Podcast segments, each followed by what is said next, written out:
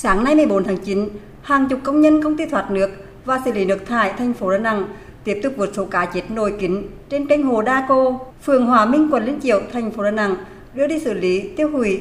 Cá chết phần lớn là cá rô phi, trọng lượng mỗi con khoảng 0,3 kg đến 0,5 kg. Nguyên nhân ban đầu được xác định là do mưa lớn vài ngày gần đây khiến lượng nước thải tràn từ kênh Đa Cô ra hồ Hòa Phú, làm cá chết hàng loạt.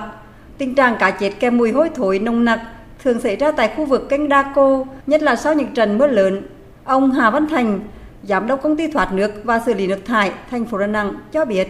Cái hiện tượng là thường xuyên hàng năm sau mỗi lần mưa đầu mùa là nó bị. Khi mưa là cái hệ thống thoát nước nước thải nó tràn vô hệ thống.